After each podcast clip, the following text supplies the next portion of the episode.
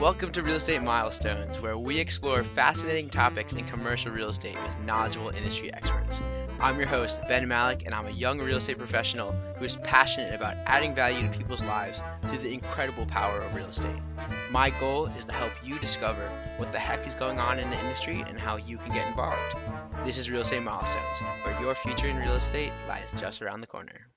Hello, everybody. Welcome back to Real Estate Milestones. Today we have a very special guest. We have Bill Allen. Bill, thanks for coming on the show. Thanks for having me, Ben. So I'll tell you the story of how he ended up here. It was we met in last January, January 2022, at a conference at um, IIREC, which is how I met a lot of the guests on the podcast. But it was I just started my podcast. I was very excited. I I met Bill. I, I thought he had a lot of great things he could share. I said, Bill, you want to come on the podcast? And he was like, No. I, I have to. I, he said that he wanted to practice saying no more. He's he used to say yes too much. Now he's saying no. But he said if you get to 50 episodes and you stay consistent for for that long, he'd be willing to come on the show. And as you as you know, as you've been listening for a while, you know we've gotten 50. We're at 60 episodes. So um, he stuck to his word, and I appreciate that a lot. So uh, yeah, Bill, appreciate you coming on the show. Well, I appreciate you having me, Ben. It's uh I remember that conversation. I usually tell people a hundred. I say you got to have a hundred shows before I'll come on the show with you. Uh, but I said due to your age, I'll do it at 50. So here we are. Absolutely. And um part of the part of the trade, he also gave me this book. He's the author of Seven Figure Flipping Underground and the owner of Seven Figure Flipping. So we're gonna learn a little bit about what that is. Also, he has a ton of different real estate businesses, so we have a lot of expertise. So definitely gonna learn about how all that goes together. But to start, um, Bill, I'd love to know what you or give us a little bit about your background, and then I'd love to hear what your first milestone in real estate is. Sure. Um, so my background, I, I went to uh, college at Georgia Tech. I'm an engineering. I'm kind of an engineer nerd. Like math and science is my jam. So I was a mechanical engin- engineer. I got a, a, master's in aeronautical engineering. I went in the Navy. So I was a pilot in the Navy. I, I retire in a couple months. Um, did 20 years in the Navy. I did 15 years of active duty and then I went in the reserves. So I still work for the Navy part time. I got a couple real estate businesses. I have a real estate business that flips and wholesale houses. I have a hard money lending company. I have a uh, apartment company where we buy apartment buildings and then we reposition them and sell them and some we hold on to. I also have a owner finance company up in Kentucky where we buy houses, fix them up and then sell them on owner financing to buyers that can't afford or can't uh, qualify for a typical mortgage that's a great business. I love that one. That kind of pays me like three times and then forever. I really like that one. And then uh, I have a farm. I have a 13 acre farm behind my house where we feed people really uh, amazing produce. We have 80 different varieties of fruits and vegetables we sell. So really cool. I just love like building stuff and managing people and working with people and learning new things. So I'm always like looking for the next thing. Um, so that's kind of me in a nutshell. Oh, seven figure flipping is a coaching business. We have a uh, real estate masterminds, single family and multifamily masterminds um, in uh, from people all around the country. We have a bunch of people overseas as well. So um, that's that's where I spend most of my time. Seven figure flipping is where I spend almost all my time, and me being able to raise a lot of money has allowed me to be involved in a lot of these other companies and businesses that I'm involved in. So uh, that's my background in maybe a couple minutes. Uh, yeah, I think awesome. you asked me. Would you ask me my first milestone? Yeah, what's your first milestone in real estate? Okay, um, there's a lot. My my first one, my first like really impactful one was probably the first house that I flipped. I had owned like I started buying like a couple rentals. I, I moved around for the Navy. So I'd buy a house and then I would maybe fix it up a little bit and rent it out when I, I'd live in it for a couple years. And then when I moved, I would rent it out.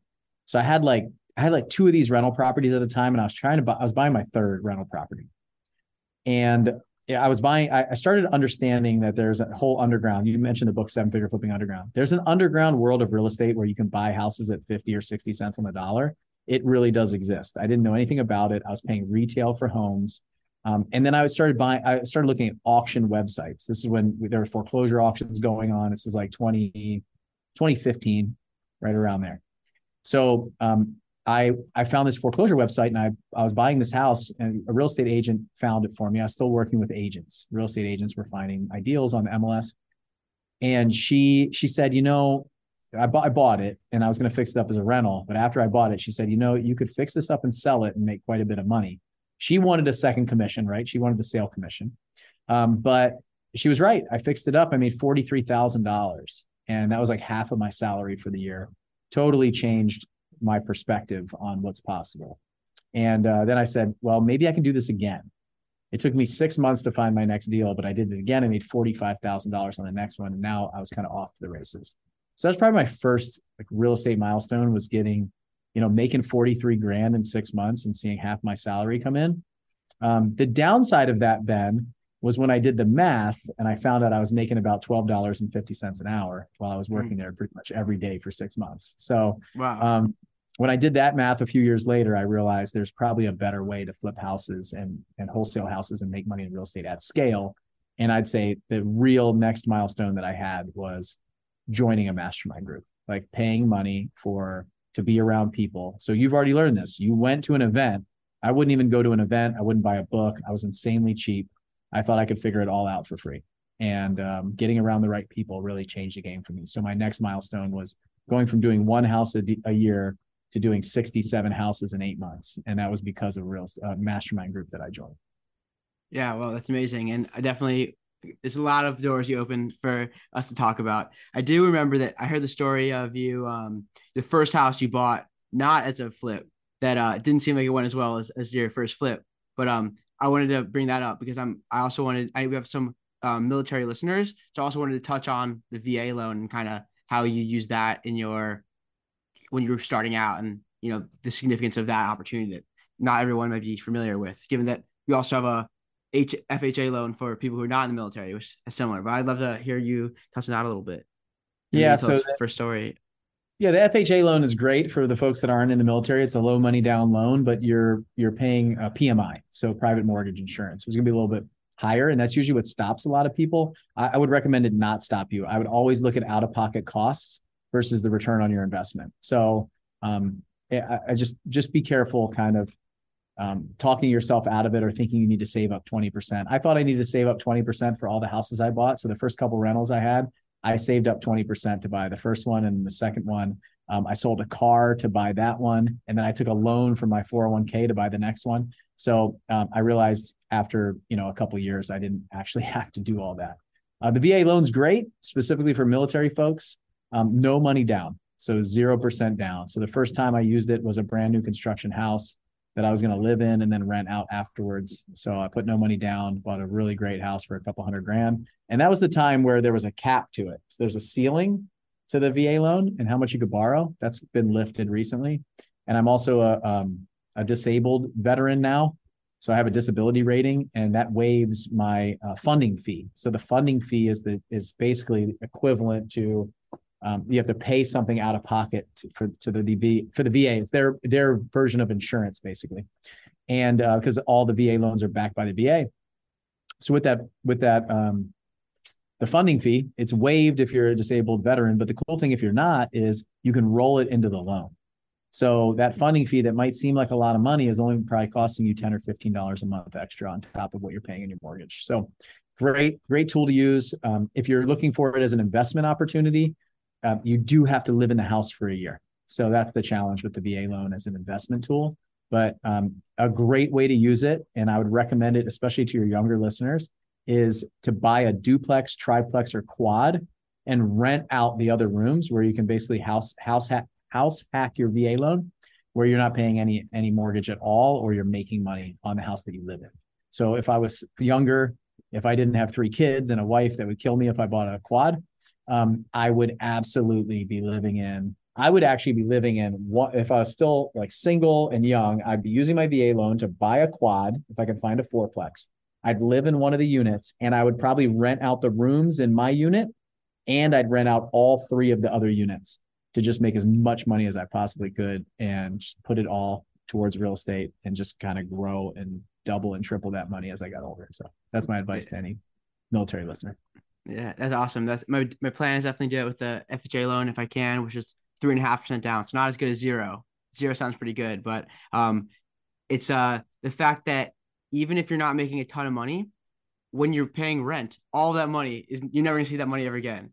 But with uh when you're when you're even if it might be more than rent, you're paying it to yourself essentially because when you cash out when you sell the property, if you sell the property, you're gonna realize um that money back because you're you're paying down the principal even though there's some interest involved. But um, just the even if you're not banking on appreciation, even if you're not banking on rent, simply the principal pay down can can generate a lot of a lot of wealth um because you got leverage there so yeah that's awesome um so moving forward you have i guess at this point you have many different real estate businesses but i want to touch on that that point that critical point when it came became too much to be um or your involvement in real estate was too much to also have a full-time job and then but also you have a full-time job balancing that and kind of choosing which route to go. I'm I'm curious to see like what what advice you'd have for someone in um you know who's interested in pursuing real estate but also have a, has a job that they can't leave yet. I'm kind of you know I just want to see what you have learned about that. Yeah, so I when I was building my business, so I was flipping my first house. The story that I told, I was a test pilot for the Navy in Patuxent River, Maryland. So I was down in um, Southern Maryland, and I was I bought a rental there and I flipped this other house. And then I moved to Pensacola, Florida, where I was a flight instructor. And at, at that point, I was uh, I flipped that second house, made 45k. Then I joined the mastermind group there. We had just had a baby. Uh, my son was about a year, year and a half old at this time, and um, I started growing the company. Uh, we were we did 67 houses the first year. I did about uh, seven hundred thousand dollars in in gross profit. So like not necessarily like top line revenue for a, a, if somebody's listening that runs a company. And the next year after that, I did 1.3 million. We did a, 135 houses the next year, 1.35 million. And then we did 187 houses the year after that. I was still active duty military. I still had a full time job, and I was running this company um, on the side, basically. Uh, it's just like a side hustle that turned into a pretty big company with a, a team of about 12 to 13 people a few years down the road. And um, I would have kept, I would have stayed active duty and stayed in the military if I didn't have to get deployed. If I, I, I always tell people I, am going to keep doing this until I don't love it anymore. And what I found was I started thinking about real estate and my business way more than I thought about flying and all the stuff that I was doing. Just my passion had kind of shifted a little bit. And I was getting ready to go have to work a desk. And so I didn't want to go to a desk job. Uh, they were going to take me potentially out of the cockpit and so at that point, I got out of active duty and went in the reserves where I could keep flying because flying is really the thing that I wanted to do. So I could kind of uh, work part time five days a month, keep flying, keep doing my job, and um, and still flip and wholesale houses and run my company. So I, I would tell people most of the time it's just like follow your passion. Like if you if you find yourself at work and you're just on like Zillow all the time and you're going to Home Depot during lunch breaks and you're you're running to a project and you're working on it um, typically your full-time job is holding you back from your possibility and your capability like the amount of capacity that you have uh, you're like you know what i'm gonna i'm just gonna do more real estate to the point where real estate is eclipsed my full-time job is get making me more money than that and then i'll go then i'll go do it but you can't figure out how to do that because you're spending 40 to 60 hours a week working in your full-time job um, so I always just tell people like, just follow your passion. Like, go do that. If you're really good at it, if you love it, and you have the ability to make money, which in real estate, anything that you do, you can make a lot of money. Um, just go do that. Like, go do that. It'll work itself out. It'll be okay. So if you're out there and you're like, I hate my job, um, you're doing some real estate on the side, and you wish you could do more of it, um, I bet you could replace your full time job faster if you didn't have it. So um, sometimes you got to kind of jump what when you a little bit before you think you're ready and um, and kind of build the airplane on the way down. So that's kind of the advice I would give. I wouldn't put yourself in financial distress, but there's always another job. Like if you want to go get another job, you can probably get a better one that makes you more money um, if the real estate thing doesn't work out for, for you. So I, I, was in a I was in a unique situation. My son um, had a heart defect. He was about to be born. Our middle son, his name's James, and he needed open heart surgery. So I picked up my family, moved from Pensacola to Nashville in about seven days, bought a house sight unseen for cash um, because I knew what I was doing in real estate and I had some money. And we just moved and then I left the Navy. So that's kind of, um, but they were going to take me out of the cockpit. They're going to put me at a desk. Um, I was able to get four more years of flying uh, before COVID hit. And then I have to fly a desk now, which kind of stinks. Uh, but I only got two more months. So that's my story in a nutshell. Uh, if you're out there and you're like, I want to quit my job, then just go quit your job. Like, go quit your job. You got a passion for real estate, go do it. Um, if you can free up, you know, 40 to 60 hours, if not 100 hours a week, to just work on real estate, you can make it happen a lot faster. Absolutely. And so I I know you I guess you started the you started with flipping and uh, wholesaling um in the, yeah I guess that's the this is the initial entryway into the into the real estate world. I'm curious now if you have a perspective on the market with regard to to flipping that we have higher interest rates. It's you know it doesn't feel like we're on just like this incredible like upward trajectory up a up a hill. You know, like the market's definitely a little bit. It's, prices have already come down a lot in a lot of respects. Like, is now the time to do flipping? Is like, does it does the business still work? Like, if people who bought a property three months ago are they gonna be all right now? I'm curious, just in terms of the market of flipping. Like, is it this seems like the ultimate risk in flipping that the market turns? I want to know what do you think about that. Um, yeah, I think uh, it is, and it always will be. Um, you can make money in any market, up market, down market, sideways market, flat market, doesn't doesn't matter. Um, if you know what you're doing, you can make money. Now, if the market's going to shift and change, the inventory that you were holding before might not be as valuable as as you thought it was going to be, and that is going to affect your business. But right now, can you flip and make money? Yes. Can you wholesale houses and make money? Yes. Can you buy apartments and make money? Yes. Can you buy mobile homes and make money? Yes. Can you buy real estate notes and make money? Yep. Can you do hard money lending and transactional funding? Yes. So you just need to know how. You need to understand how. And um, you mentioned, so I started as a flipper, then I became a wholesaler. After, so I was flipping first. I was really a landlord first, buying houses off the MLS as a landlord.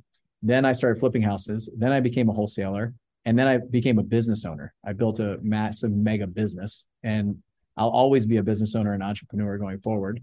Um, and then I started doing a whole lot of other things. Then I started doing multifamily. Then I started lending money. Then I started buying these owner finance properties. And the cool thing is, every market will show you something. There's a gap.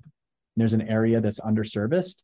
So there's always going to be people buying houses, fixing them up, and selling them. There's just it just is. In 2008, in 2007, in 2006, in 2010, there were people making money in this, but there's a, there were people losing money because they didn't know what they were doing. So um, the key is you've got to buy right. You got to understand the market. You got to understand the business. You got to look at entry and exit if you're going to be a flipper. You you run a uh, wholesalers run a pawn shop. Flippers basically run a grocery store. It's all inventory management.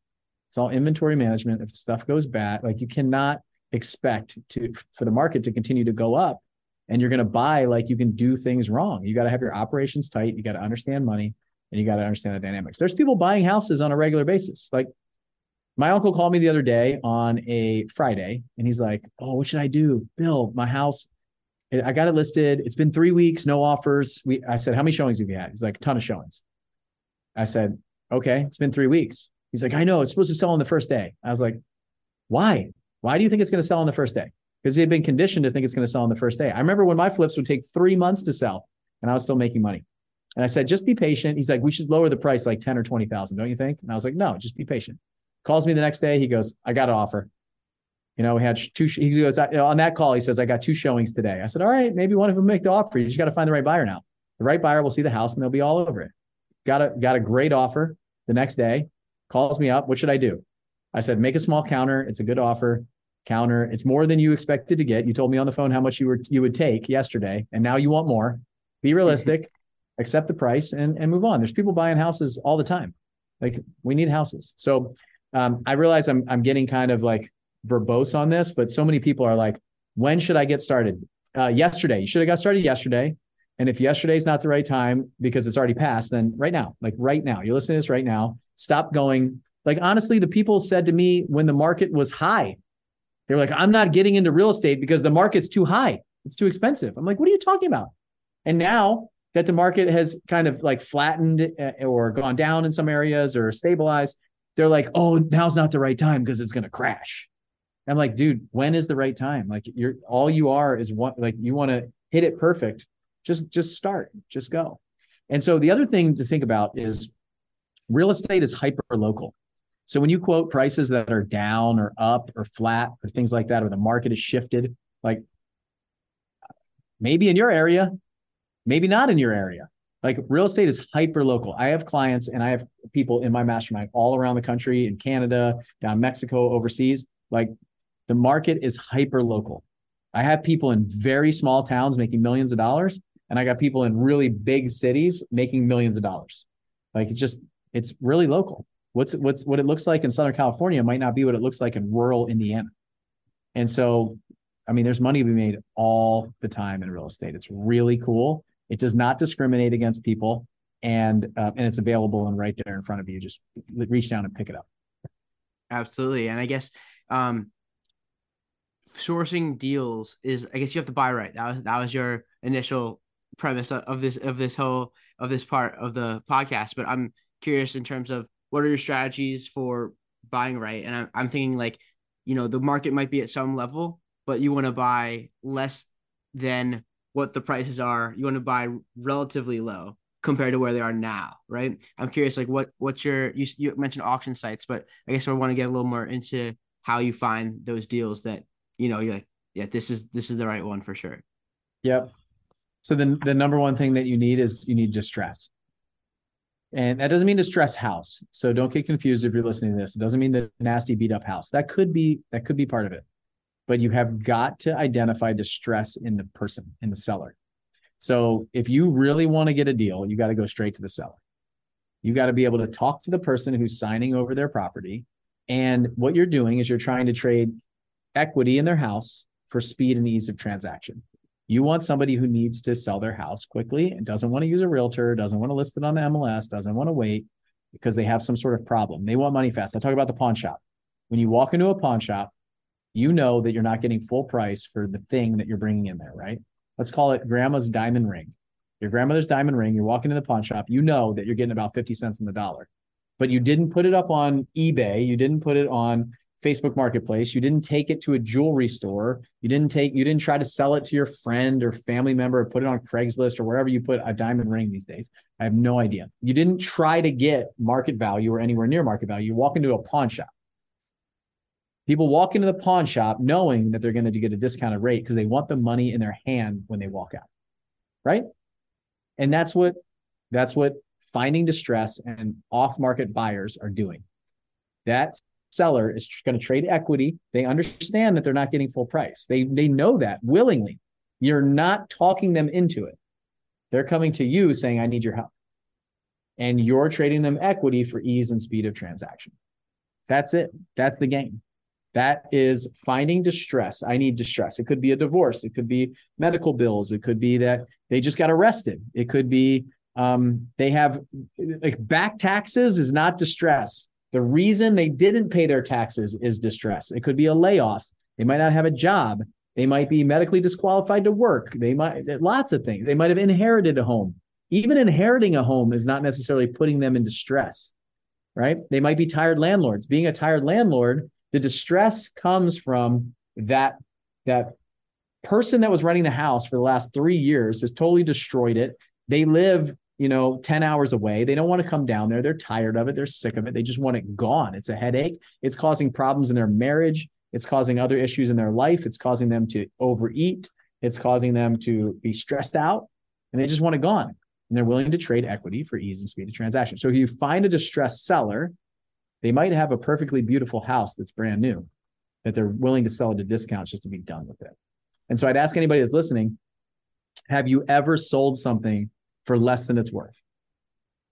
A car, a boat, a baseball card, a hat, some clothes. Have you ever given things away just to get rid of it? You were distressed uh, at some point. You just wanted something gone and you're willing to trade equity in it, the amount of value that it has for just to be done with it. It could be a TV, it could be anything. Like you've all done it. This just happens to be a house. And that's what you're looking for. You're looking for distress. And so the next question might be, where do you find that? Well, you start thinking. You start thinking about where that lives, and and and what what people are doing now. The marker people are teaching all the time, like, oh, drive around and look for really crappy houses, right? That aren't mm-hmm. being kept up. That's like a marker and an identifier of a potential distress seller. But nobody's going to sell a beat up house if they're not in distress and it's doing something for them. And it's not a problem. They're just not going to sell it for a discount. They might. That's why you get, are getting people that are asking market rate. You got to find distress. So I mentioned a bunch of things. You could look for divorce. You could you could look for some of the markers, um, vacant home, uh, tax delinquent, code violations, water shutoffs lists, things like this. And you're looking for lists of people that are likely to sell their house at a discount because they're in a distressed situation. That's what you do. And that's all awesome. in that book, by the way, Ben. You should just read that. It's all in that book, like all the Absolutely. So perfect. Um, so you've broadened your your approach to real estate and, and your different ways of being there. I'm curious. I guess I want to hear how your journey into these different avenues of real estate, and then kind of you know what had to change your mentality to be able to do multifamily coming from from single family, if anything, um, and kind of um, your just how, and then at this point, how are you able to stay on top of all of it? Um, okay, so the reason why I transitioned from single family to multifamily is specifically because I was paying a lot of taxes. So I'm a real estate dealer. Basically, I'm buying and selling hundreds of houses a year at this point, and I was making a bunch of money and I was getting taxed. And I got a sick, I got like a tax bill for like 150 grand one year. I was like, this, I can't keep doing this. I got to figure out how to not get taxed at such a high rate. So what I started doing is I started taking my money, started taking all the money that I was making, and I started investing it with another syndicator, a friend of mine who used to be in my mastermind group, a single family mastermind. They went and started doing multifamily real estate. And I put would put hundreds of thousands of dollars in their deals to get the tax deduction. So I, I was working on that. So when I started doing that, I started writing off taxes because of bonus depreciation. I was like, wow, this is really cool. So I did that for a couple years and then they needed help raising money. So I started coming in as a general partner to be the investor relations person, the capital raiser, and the funder for the deals, and using my net worth to sign on the debt to help them buy bigger assets. So that was kind of my transition into multifamily real estate. There wasn't a big mindset shift that had to happen for me. I was already raising money. It was actually easier because I was raising money for single family houses, flips. And when I told my investors about that, they're like, about multifamily real estate and how they can get tax deduction, cash flow, net worth growth, all these things. And they were and participate in the upside of the deals. They were like, "Well, sign me up. Like I'll just move my money over." So now I'm I'm having trouble funding my single family houses because of that, right? So that's kind of uh, my transition from single family to multifamily real estate. Um, I do, I do like for me investing in some of those deals was a little bit of challenging at first. I had to start understanding what I was looking for, but as an investor, it wasn't that hard. I was looking for a certain, you know, um, IRR or return on my money, right? I'm looking for a certain cash flow. I really was looking for depreciation and um, and net worth growth. I didn't need a lot of cash flow because I had quite a bit of active income. So just understanding how to underwrite some of those deals, how to understand them, the questions to ask, those kind of things were a bit of a transition. But I mean, it's just like putting an extra zero on the check. So it's not, it wasn't. It, looking back, it was probably more challenging than I remember but um, now, like once you do it and and jump in, it's it's not that bad. And I would I would recommend anybody who wants to start there to just start there. The biggest advice I can give is you don't have to start in single family real estate if you want to do multifamily real estate. You could start there. And I see a lot of people thinking they have to come to me for wholesaling or flipping when they can just come to us directly for multifamily. And um, and if that's where you want to be and what you want to do, then just go straight there. Like don't let anybody tell you that you can't because you can. Doesn't matter your age, doesn't matter anything. You can. Absolutely. That's that's a a good a good lesson. Um you do multifamily and you do single family and you do debt and have a farm, you have all this. I want to hear how do you manage your time? How do you make sure these businesses run smoothly, but you know how from a personal perspective, how how do you manage the the workflow and the workload as well? Um, I, I I don't really it's uh, uh let's see. So how do I manage my time? Um, I try to be efficient with the time that I spend. I try to do things really quickly and like a process and systematically. Um, but it's it, the biggest challenge I have is is trying to manage a lot of things really, really well. The recommendation I have is to drill down deep and get one thing going, get it running, hand it off to somebody else and then go do the next thing. I see a lot of people try to do five things at one time and they're like building all five things. Um, I think that's the challenge. I try to, so uh, I'll give you an example. I, I was building my real estate business, my single family house flipping and wholesaling business. I was just focused on that. Like it was that, and, and I had my flying job, right? So I had to keep my flying job going while I was building that. I built that up and I got a COO in place and I handed it off to my chief operating officer. COO ran the whole company. I met with him every other week for two hours And that's when I can go do some of the coaching stuff. Right. Build that up, get that going, get it to the point where it's running. And then I can bring a COO in, somebody to run that business on a day to day, go somewhere else. And that's, I kind of like, I, there was a, like the hard money lending business, some of the other stuff. Like I'm the money person in multifamily. I'm the money person in the hard money lending business. I'm the money person in the owner finance. So it's all kind of like money, like raising capital is the job. So I can just kind of point to three different places. So that's, I look at that as like one vertical, right? I'm raising money, bringing money in the door. And, and that gets me involved in those things. And then the farm, the farm is a great example. I started building up the farm and it was like taking a ton of my time and my energy and stuff like that especially the first year. The first year I was like over there all the time. The crops weren't growing that well. I had a consultant and, and somebody that I hired to bring in to help me, but he wasn't on site and he would check in on it and then he would teach and coach. And I had a lady in the neighborhood who was managing it all for me. Uh, but she had, didn't have any experience in farming. So the second year I was like, you, this guy's, you got to come live here. Like I told my consultant, I was like, you got to come live in this house. Let's trade labor for free rent, live in the house on the farm, and let's and you run it. Like, let me hand it off to you. And you run all the vegetables, you make all everything go. And then all I have to do is the marketing and sales of our stuff and manage the money. And so I got him, handed it off to him. So each time I try to hand it, hand things off to people. And I just have like try to get really good people around me and train them to help me. And so like right now, on the back of the computer, like behind you, well, not behind you, but behind the computer of where we're talking, is uh, my chief of staff. So she's like watching email and, and answering my phone from time to time and try to manage my calendar and my schedule and, and, and do lots of different things throughout the different businesses to try to help me. And it's not easy. Like she's probably got the hardest job in the world. She does. I, I know she does. And it's not easy because she has to deal with me and she has to deal with all the partners and all the people and all the problems and all, all the things. And she gets hit with all these issues that we're trying to solve. And i'm also trying to like coach and train her and build her up so that she can make decisions on her own without me to to run all this stuff in the future. So um trying to get people in place really high level great people.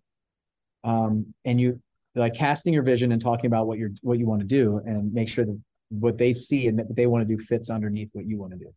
That's um that's the hard part and that's what i'm continuing to work on now. But I like I didn't I didn't build it all at one time. It was like individual building blocks that now run without me and I can just check on them and, and do things. But when things blow up and there's a problem, they always call they always call me.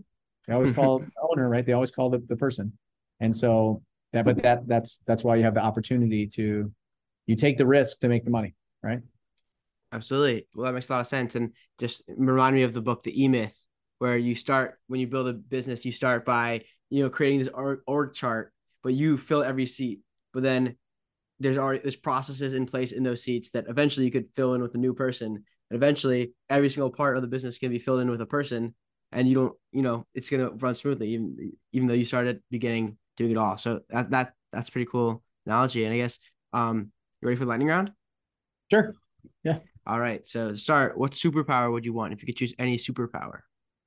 I'd want to be able to fly. Awesome. That's common in real estate. You get to check the roofs, make sure there's no damage. no, I just um, want to fly around. I just want to fly around, man. I fly around in my airplane all the time. I just want to be able to. I don't need the airplane. I don't to pay for it. I can just put my arms up and off I go. Yeah, that'd be awesome. So I'm not checking on any roofs, man. I'm just flying around the neighborhood.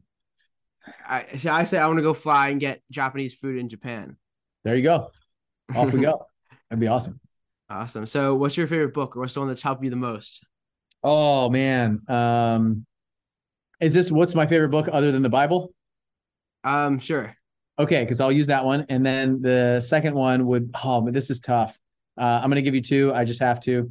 Um, Extreme Ownership is one of my favorites. Jocko Willink and Leif Babin, uh, amazing Navy SEALs that wrote the book. The audio book is even better. Go listen to it on Audible.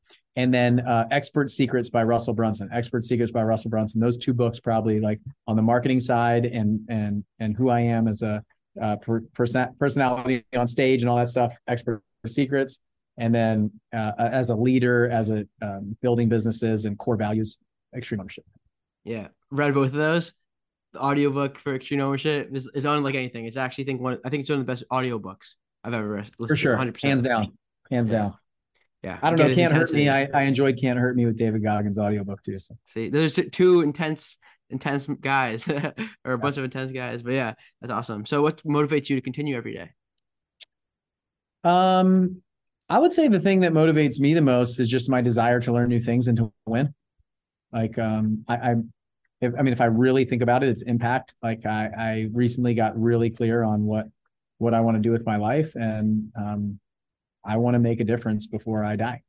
And so, um, that's that's interesting to me. Like making an impact on other people's lives. I'm giving. The reason I'm here is I hope one person listens to this and it changes something for them. They get something out of it, and uh, one day we bump into each other, and they say they say, "Hey, I heard you on this thing, or this thing happened," or they they don't even tell me. They tell somebody else. And you know, I just if one per, if I can help one person, I'm going to continue to do what I do. So um, that and I I just I like to build stuff, and I like to I like to grow and expand. And uh, every day I learn something new and grow and have an opportunity to help somebody else do the same. Yeah. On that note, definitely you giving me the 50 mark made it made it so I had no choice but to get to 50 episodes, just so you know. I might have I, I think I would have gotten here, but I definitely um once you gave me the the mark, I couldn't I there wasn't even a chance for me to rationalize not not doing it. So cool. Well, I'll come back on when you get to 200. awesome. So, uh, what advice would you give to someone who wants to follow in your footsteps? Um, I, the biggest piece of advice I give you today is don't don't compare yourself to anybody else. Like, don't compare like your where you are, like your chapter one or chapter two, to somebody else's chapter ten. There's a really a lot of work that goes on behind the scenes uh, before you ever see anyone in the light. So, like the all the work in the dark goes on for years and years and years before you ever see somebody. Um, so the biggest thing I'll say is like just take your like next right step for you and just keep going, like keep pushing, take action and and and don't the comparison is really really the problem right now. Social media the speed of information it's just it's all challenging right now. Everybody wants to be more do more and they see somebody else who they think got there really really fast but it, it took a lot of work and a lot of time to be able to get to that awesome yeah that means a lot um and since i put you on the spot i want to give you a chance for revenge so what's one question you'd have for me um, where do you see yourself in five years? In five years, I see myself um, owning multifamily properties. Um, beginning that, not beginning, but having already begun that piece of my journey. Um, where I'm, I'm, I guess, I'm in. I right now, my goal is to learn as much and get as much tangible, real experience. Um, hopefully, having bought my first property, um, first like FHA property, first like fourplex with it in the short in the short range. But at that in five years, I definitely want to be at the point where I'm starting to go bigger and and broader. Um, reason I love multifamilies because I think that indefinitely people are still going to want to have a roof over their head while they sleep. So that simple math is why I'm I'm willing to make a big bet on that. Um, I'm t- 21 years old. I think that this will be a safe bet in perpetuity, which is hard to say about everything else. Um, so that's kind of the, the practical way of thinking about it. But um, yeah. hey, before you end this, let me give you a piece of coaching right here. Um, mm-hmm. and this is free. I won't even charge you. I promise. The um, the biggest piece of advice I can get it, give you is get really clear. Get really clear. Number one, none of that stuff should take you five years. Where you are right now, you'd be there next year, no doubt. Have bought your first multifamily building. Have bought your first uh, even single family or fourplex with i mean i call it fourplex a single family building right um it, it, and with your fha loan like it does not take you that long what you need to do is you need to get around other people who are going faster than you who know more than you smarter than you and are willing to share it and and you can be like lightning like 10 times further in five years than you ever think possible um, and get really clear like use numbers use very specific things and think about where you're going to be next year, where you're going to be in three years, where you're going to be in five years and 10 years. And if you do that, I'm telling you, like you can accomplish way more than you think that you can. I'm telling you, you will be way further along. So get crystal clear on it, be able to to see it. It's already happened in your mind, and then the actions just become natural. So um, that's the challenge that I would give you. You can go a lot further than you think that you can five years from now. Um, but you got to get crystal clear on it. You got to look at it every day and you got to think about it and that goes for anybody who's listening. So if I bet if I asked everybody, they would stumble through it. They don't know. They're they're not clear. But you're doing this. You've done. You've interviewed a bunch of people. You don't need to keep gaining knowledge. You need to take more action. That's it. Like you've got knowledge. You've got information. We're drowning in information out there. Everybody that's listening needs to just go out there and make offers, write LOIs, do all the things that they know that they need to do to get deals. And find for you, find the right people that you can attach to that can help you. Go work for somebody that's buying multifamily right now, potentially. Go say, how, hey, can I volunteer? Can I help you? Um, you probably don't have the net worth to sign on an $8 million loan right now, but somebody else does, and somebody else needs your help and wants your help and is willing to take you along with them. So uh, that's the biggest Absolutely. piece of advice. There you go. I appreciate it. I definitely keep that in mind more than keep in mind. Definitely take it to heart. So, um, well, Bill, appreciate you coming on to on the show. Um, appreciate you keeping your word. awesome that we got to do this, and um, appreciate all the advice. And I'm sure everyone listening has learned a lot. So, thanks again, um, Bill, and everyone. Keep making milestones. Before you go, I just wanted to say thanks again for tuning in to another awesome episode of Real Estate Milestones. If you've been enjoying the show and you'd like to offer your support, please leave a five star rating and review on Apple Podcasts. It's the best way to increase the show's visibility and help the message get out to a greater audience. I really appreciate your time and support and keep making milestones. The information provided on this podcast is intended to be educational and informational only and is not considered to be formal legal advice. The listener should not take or refrain from taking action based on its content. Any listener in need of legal opinion upon which to rely in decision making should consider formally engaging an attorney to review relevant facts in detail and examine the pertinent law as it applies to those facts.